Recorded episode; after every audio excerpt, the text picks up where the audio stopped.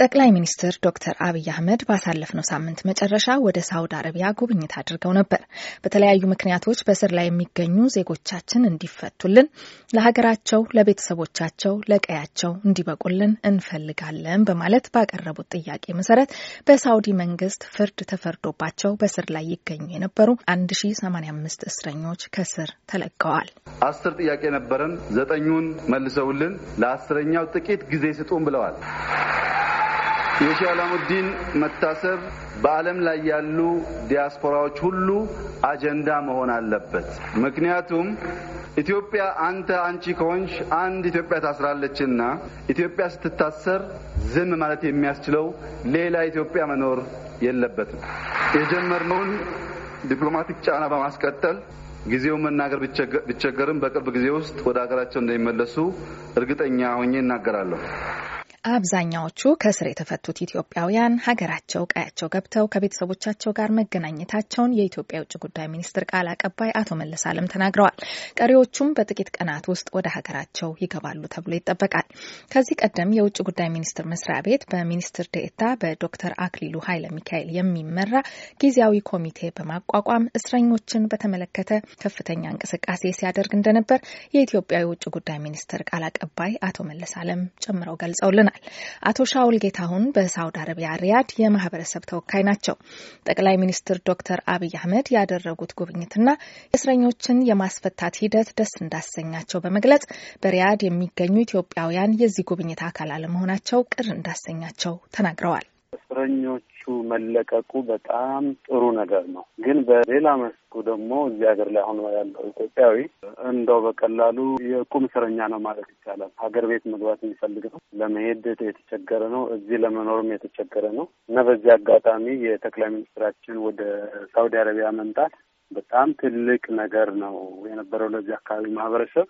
ሆኖም ግን እንግዲህ ጅዳ ነበረ የመጡት ጠቅላይ ሚኒስትሩ ጅዳና አካባቢ ያሉ የማህበረሰብ ወኪሎች ጅዳ በሚገኘው ቆንስላ አማካኝነት ወኪሎቹ ቢያንስ እንዲገኙ ተደርገው አካባቢያቸውን ችግር ያስረዱ ይመስለኛል። የሪያድና የአካባቢው ማህበረሰብ ግን የመገናኘት እድሉን አላገኘም።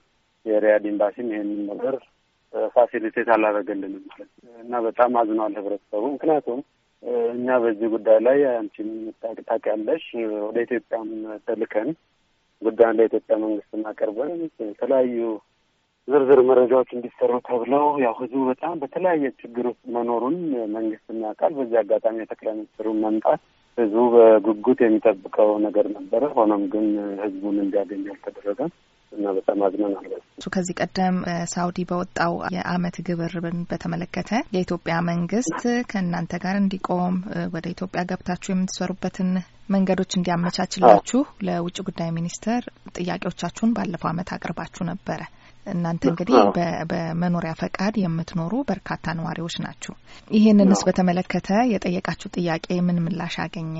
ኢትዮጵያ በሄድን ሰዓት ኢትዮጵያ ላይ ያሉ የሚኒስትሩ መስሪያ ቤት የሰጡን አቅጣጫ የነበረው ምንም እንኳን እኛ ከሪያድና የሪያድን አካባቢ ወክለን ብንሄድም ችግሩ ሰፊና የሳውዲ አረቢያ ችግር ስለሆነ የእናንተ ብቻ ጥያቄ በቂ ስላይደለ የሌሎችንም አካባቢዎችን የያዘ ዝርዝር መረጃ ማን መቼ ምን ይፈልጋል፣ ምን ይዞ መምጣት ይፈልጋል የሚለውን ዝርዝር መረጃ ከኤምባሲው ጋር ከሚስዮኑ ጋር ሆናችሁ ሰርታችሁ ላኩ የሚል መልስ ነበረ የሰጡን።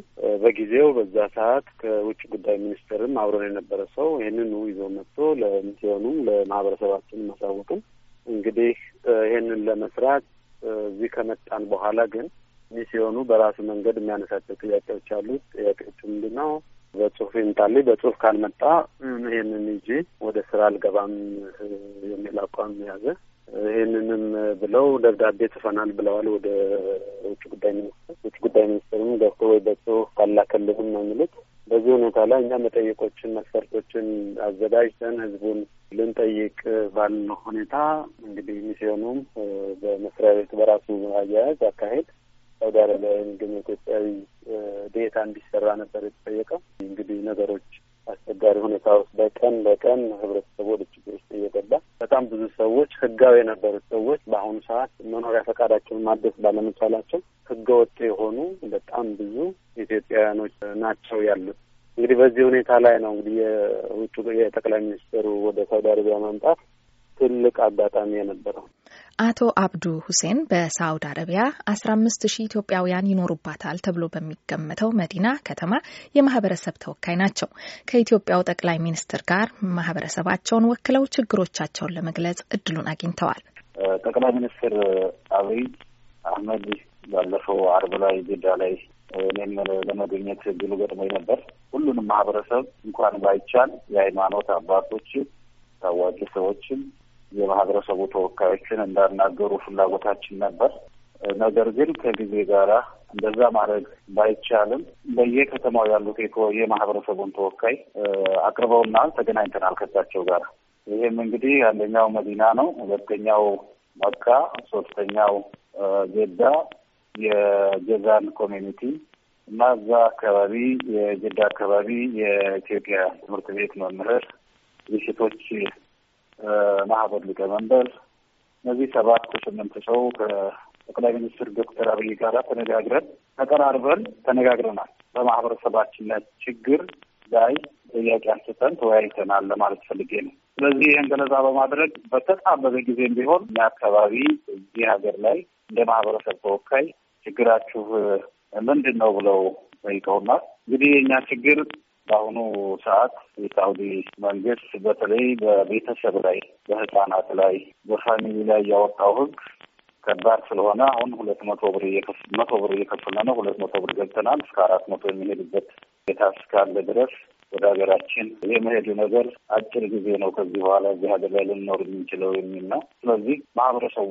እኛም እንደ ማህበረሰብ ተወካይ እየጠየቀ የነበረው ጥያቄ የቀረጽ ነጻ መኪና የያዝነውን መኪና እንኳን ይዞን እንድንገባ ይፈቀድልን፣ እዚህ ሀገር ስንኖር ደግሞ መብታችን ይከበር፣ እስከ ቤት ውስጥ ገብተው ወታደሮች ይይዙናል፣ አለግባብ ህጋዊ የሆነውን ሰዎች ህጋዊ መኖሪያ ፍቃድ ያለንን ሰዎች አላግባብ ያሳፍሩናል። እና ይሄንና ይሄን የመሳሰሉ በአካባቢያችን ሁሉም በየከተማው ያለውን ችግር ጥያቄ ያቀረብንበት ሁኔታ ነበር።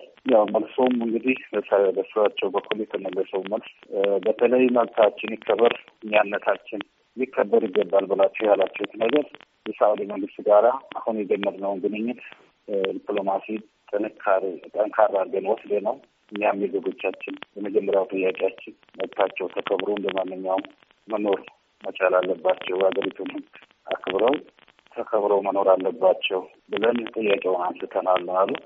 የማህበረሰቡ ጥያቄ ይኸው ከዚሁ ጋር የተያያዘ ስለነበር የእስረኛዎችን እዚህ ሀገር ውስጥ ያሉ እስረኞች መጠየቅና መፍትሄ መደረግ አለበት ብሎ ሲጠይቅ ስለነበረ ስለነበረ ነገር ግን እነሱ እርሳቸው ቀድመው ጥያቄውን አቅርበው ከመንግስት ጋር ተወያይተው ነው እኛ ጋር የቀረቡት።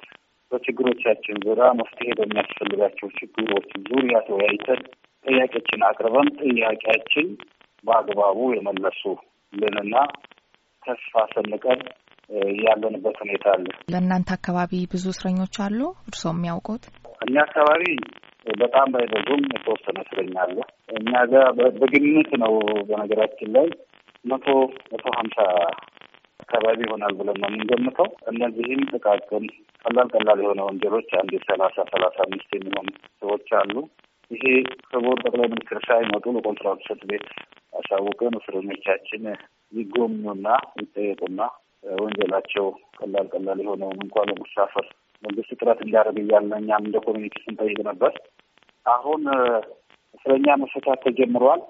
በሌላ አካባቢ ነው፣ በጀዛን አካባቢ። እኛ አካባቢ ገና እኛም እየተነጋገርን ያለ ነው። አሁን አልደረሰም ከኛ አካባቢ።